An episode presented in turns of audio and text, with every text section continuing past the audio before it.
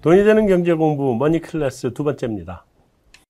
자, 이제 앞에서 뭐 연준의 스탠스나 한국은행의 스탠스는 대충 짚어본 것 같고요. 제일 중요한 거는 결국은 이제 우린 돈 벌어야 되잖아요. 네, 네. 음, 돈을 벌어야 되는데 지금 그 제일 중요한 게 요번에 현금 비중을 늘려 가지고 가야 되나 말아야 되나 지금 이런 게 제일 지금 걱정이거든요. 네네. 그래서 음, 이제 9월도 거의 다 왔으니까 3분기가 거의 끝나가는 상황이고 아직까지 시장은 지금 그냥 그냥 종목 개별 종목 장세죠. 아 그렇게 봐야 될 것 같습니다. 워낙 네. 달려오던 가락이 있었고 네. 그 다음에 이제 상대적으로는 지금 이미 이제 포트폴리오는 본인들의 포트폴리오 다 짜놓은 상태이기 때문에 네. 여기에서 이제 요- 그 사이에 인데 충분히 자기가 벌었으면 아마 또 이익 실현도 일부 해보고 하 싶을 텐데 네. 딱히 이제 그 이익 시- 실현할 만큼의 충분한 수익률을 거두지는 못하신 상황이기 때문에 네. 네. 그러니까 어찌 보면 올해는 좀 이러지도 저러지도 못하는 네. 그런 상황으로 좀 가고 있는 거 아닌가 그렇게 좀 해석을 음. 하고 있습니다. 그리고 개인들 중에 상당히 많은 개인분들이 대형 경기 민감 쪽으로 포트폴리오를 가지고 계실 텐데 그거는 연천화 지난 상반기 대비 한 30%씩 다 빠져 있는 상태고. 네네네. 그러니까 지금 뭐 어떻게 참 답답하긴 할 텐데 그럼에도 불구하고 미국 시장은 연일 뭐 최고치를 갈아치웠어요. 최근. 근데 지난 한 일주일 조금 좀 슬로우한 모습이었고 네네. 그 지난 일주일 슬로우한 모습을 보이고 있는데 이거 어떻게 판단을 해야 됩니까? 이게 하락세가 시작이 된 거로 봐야 되나요? 아니면 그냥 아주 아주 일시적인 조정 정도로 봐야 되나요? 아, 일단은 이제 좀 말을 바꾸면 미국이 이제 버블이 터질 때가 됐느냐. 네, 그런 거죠. 예, 예. 이제 그렇게 해석을 해야 될 것 같은데요. 네. 이제 말씀 주신 대로 이제 9월 달이 이제 미국이 전통적으로 좀 약세가 되는 달입니다. 이제 네, 네. 가장 큰 이유가 우리나라는 12월 말이 이제 예산안이 통과되는 음. 마지막인데 네. 미국은 회기가 9월로 끝나고 10월부터 새로운 회기가 네, 네. 네. 22년이 시작이 됩니다. 그러다 보니까 지금 9월 달에 미국은 의회발 음. 의회발 그러한 그 변동성이 큰 그런 달이거든요. 그래서 네. 1950년대 이후로 9월 달이 평균적으로 월 수익률이 플러스가 나본 적이 한 번도 없습니다. 그래서 음. 그렇게 놓고 보신다면 이제 미국발 변동성은 커질 수밖에 없는데 네. 하필이면 지금 엄청 많이 올라와 있는 버블 논란의 정점에 와 있는 상태에서 네. 이런 이제 변동성이 겹치다 보니까 음. 상대적으로는 변동성이 커질 수밖에 없는 구간이다 볼 수 있을 것 같고요. 네. 원래 버블이라는 거는 꺼져봐야 꺼진 줄 압니다. 아, 그렇죠. 예. 네. 그런데 그래서 저는 개인적으로는 테크니컬하게 보면은 지금 주식은 소위 알 주식이라 해서 주식을 사놓으면은 평생 갈 수 있습니다. 네. 누가 팔라고 하지 않습니다. 손해를 보고 이익을 볼 뿐이지. 네, 네. 근데 지금 이거를 형태를 바꿔서 개별 선물이나 옵션으로 갖고 계신 분들은 만기가 돌아옵니다. 네. 근데 이제 9월 달이 소위 내마녀의 날 이번 주 금요일이고요. 네. 그다음에 12월 달에 또 내마녀의 날이 있습니다. 이제 미국에 네. 결국은 즉 올해 지난 작년부터 올해까지 미국의 로빈후드들이 개별 종목 옵션 거래를 엄청나게 해놨거든요. 네. 그렇기 때문에 지금 사실은 올해 만기가 돌아왔을 때, 어, 그 전에 이제 사실은 변동성이 매우 커질 수 있는 상황이기 때문에 그런 것들이 트리거가 돼서 미국의 소위 버블이 꺼질 수 있는 그런 가능성을 충분히 제공할 수 있다는 측면에서 놓고 보면 네. 지금부터 올해 연말까지는 위험 관리를 철, 철저하게 하셔야 되는 미국발 음. 그러한 네. 변동성에 대해서 철저히 관리하셔야 되는 그러한 이제 그 4, 4분기로 들어가고 있다라는 측면을 말씀드리고 싶습니다. 음, 그럼 이원 관리를 하자. 네네. 근데 이번에 만약에 미, 이제 미국 뉴욕 증시가 일각에서는 뭐 버블이라는 얘기도 있고. 네.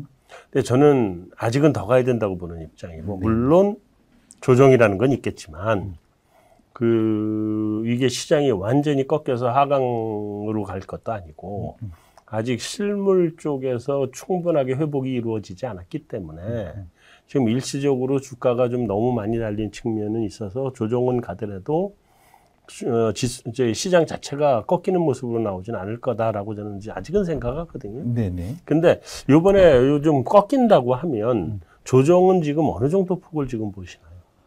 일차적으로는 이제 그 2년차 징크스란 게 있습니다. 네네. 이제 그게 뭐냐면 과거 미국의 한 다섯 번 정도, 여섯 번 정도의 이제 소위 그, 그 소위 그 한 짧은 기간 안에 한 30% 이상의 조정을 받았을 때. 네, 네. 그러니까 작년이 그랬죠. 작년 네. 3월 달이 거의 한 30% 가까이 조정을 받, 네, 심하게- 28%인가 이렇게 받았어요. 심하게 받았죠. 예, 그러니까 그런 이제 20% 이상의 조정들 음. 이런 것들이 한 다섯 번 있었는데 그 바닥 대비 1년 차는 뭐 빠진 만큼 그 이상으로 올라오죠. V자 반등을 강하게 합니다. 네. 그렇게 해서 1년이 끝나고 그 다음 2년 차 음. 우리 이제 프로야구나 프로 선수들도 2년 차 징크스란 게 있잖아요. 예, 국회의원도 두 번째 때가 징크스가 있죠. 네, 네. 그러니까 뭐든지 이게 2년 차 예. 징크스란 게 있는데 이게 이제 보통 이제 이렇게 V자 반등을 세게 하고 나면 네. 그 다음 2년 차 때는 상당한 이제 조정들을 내고요. 평균적으로는 한 10% 전후에 10% 정도. 예, 전후 어. 조정을 냈었는데 문제는 이번에 V자 반등이 그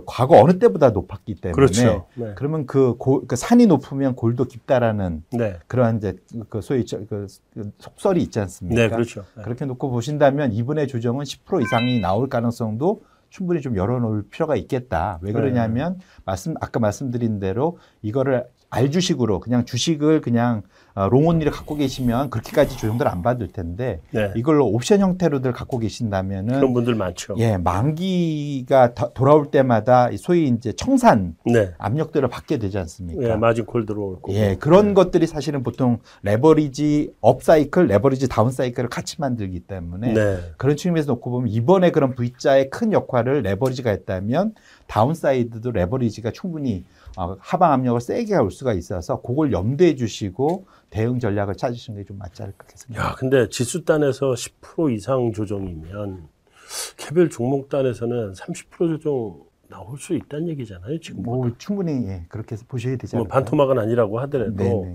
현 주가보다 한 30%까지 조정이 또 나온다 그러면 어, 이거는 감당하기 힘들 것 같은. 다행히 이제 이제 중국 시장이나 한국 시장은 연초 1월 달 이후부터 사실은 좀 조정 올해 조정 받았죠. 조정을 좀 받고 있었기 때문에 이번에 네. 빠지되 같이 빠지더라도 좀 덜 빠질 확률이 저는 있다고 보고 아, 있고요. 상대적으로는 좀 피를 덜 흘린다. 네 네. 근데 다만 네. 포트폴리오 구성은 아까 말씀드렸듯이 네이버나 카카오처럼 대표적인 그런 성장주 컨셉, 플랫폼 컨셉, 높은 valuation 이런 음. 종목들은 이번에 아마 조정을 받으면 좀 타격이 좀 클 수가 있어서 타격이 크고 예, 성장주 쪽은 네, 그런 측면에서 놓고 보시면 사실은 그런 조정에 대한 포트폴리오를 굳이 주식으로 갖고 가면서 만약에 현금 비중을 높인 게 아니라 주식 포트폴리오 내에서 조정을 한다면 네. 가치주 컨셉, 네. 그 다음엔 좀 그 굳이 말하면 지금은 되게 그 사이에 재미없었던 업종, 좀 뭐 대표적으로 저는 음식료 뭐 이렇게 말씀을 드리는데 네네. 그런 쪽으로 좀 필수소비재나. 이런 쪽으로 사실은 좀 안정적으로 가져가시면 음. 훨씬 좀 편안하게 덜 떨어지고 올라갈 때 조금 더 올라갈 그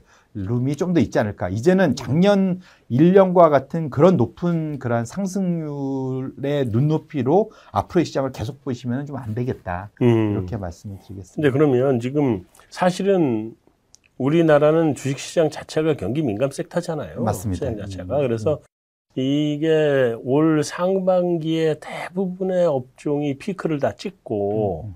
지금 피크 대비 한 3, 20% 적게는 20% 많게는 한 3, 40%까지 조정을 받고 있는 상태인데 네. 그러면 우리는 이, 이 그러니까 그런 주식들 그, 그 실적을 내는 주식들인데 이런 음. 애들을 갖고 있는 사람들은 조정이 나와도 아주 세게는 안 나올 수가 저 이제. 조금은 버틸 수 있는 마음의 그런 안정 같은 거 네. 이런 것들 을 하실 수는 이- 있다고 생각합니다. 이미 또 한번 맞았으니까. 네네네 그런 측면에서 그리고 뭐 그러니까 반도체, 자동차 뭐 대표적으로 뭐 그런 것들이지 않겠습니까? 네네네. 네.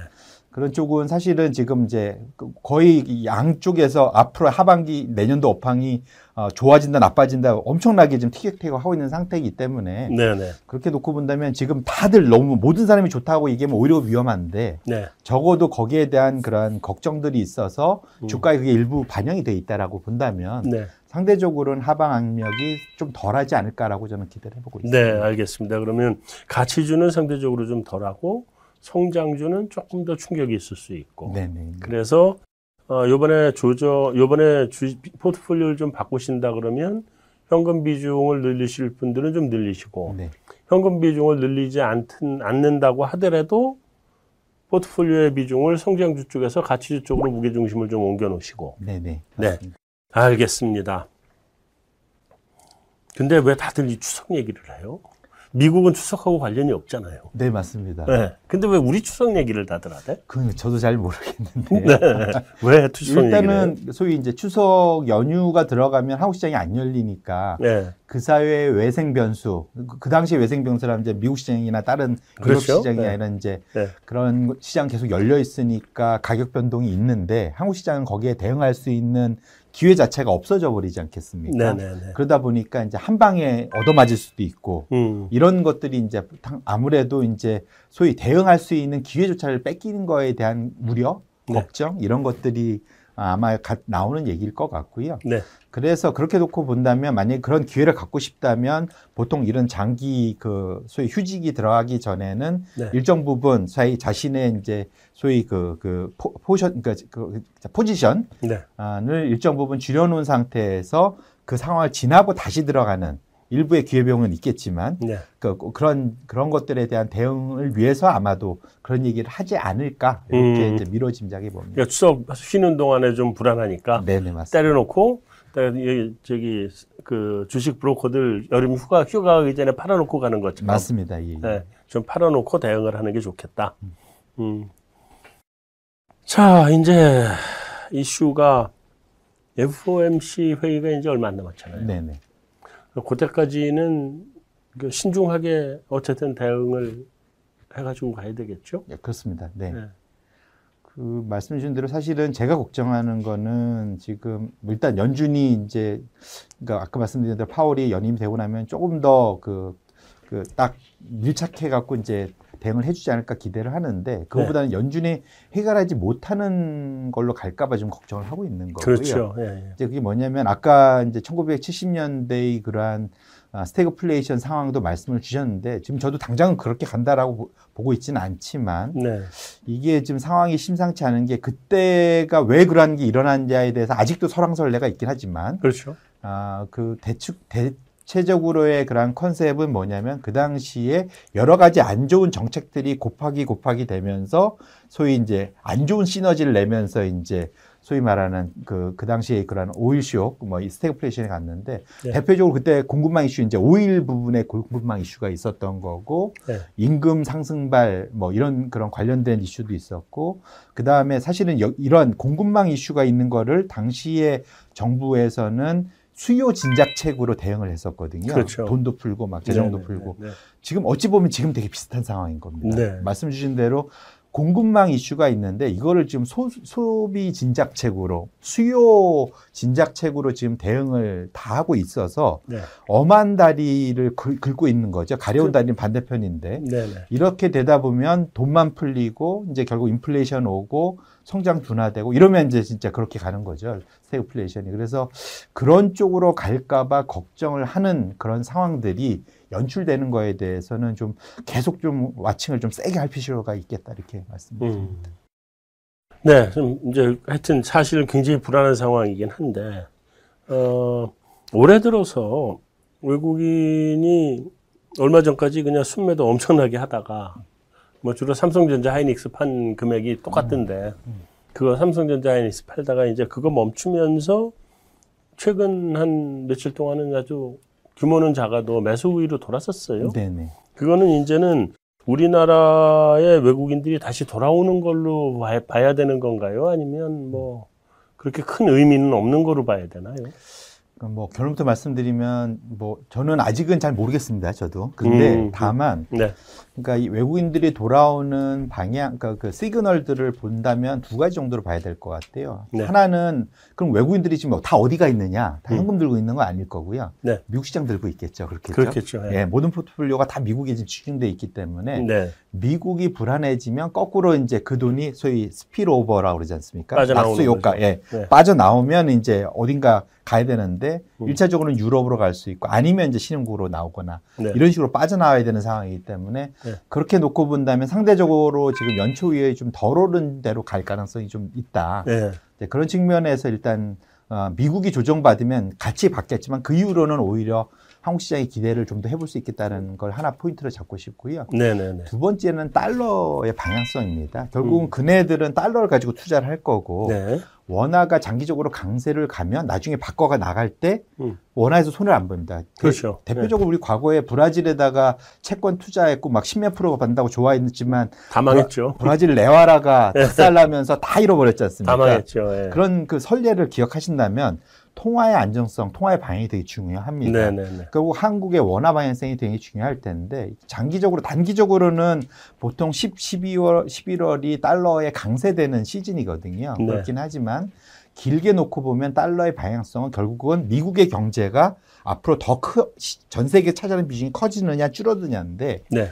왜냐하면 1970년대 이후로 장기 그림을 보면 미국이 전체 전 세계 GDP에서 차지한 비중이 늘어나는 구간에서는 달러가 강세로 가고 그렇죠. 줄어드는 구간에서는 달러가 약세로 갑니다. 네. 지금 IMF의 평 그 예측치에 의하면 이미 고점은 지났고 음. 지금 미국의 전체 GDP, 전 세계 GDP 차지한 비중은 앞으로 계속 떨어질 일만 남았거든요. 네. 나머지가 더 빨리 성장한다는 얘기죠. 결론적으로는 달러의 장기 그림이 약세로 간다고 본다면 네. 이미 많이 좀 저평가돼 있는 아, 그 나라의 통화가 안정적인 국가로 온다고 보면 한국 시장에 외국인들이 충분히 매력을 이- 느낄 만한 음. 그러한 이제 시점으로 가고 있는 것만은 분명하겠다 이렇게 말씀을 드리겠습니다. 네, 그러면 어, 한국 시장이 지금 아직 당장 우리가 뭐 예단해서 외국인이 다시 들어온다라고 얘기할 수는 없지만 어, 한국 시장을 굳이 지금 더 팔아야 될 상황까지는 아니라고 봐도 되고 맞습니다. 이번에 조정을 한번 받고 나면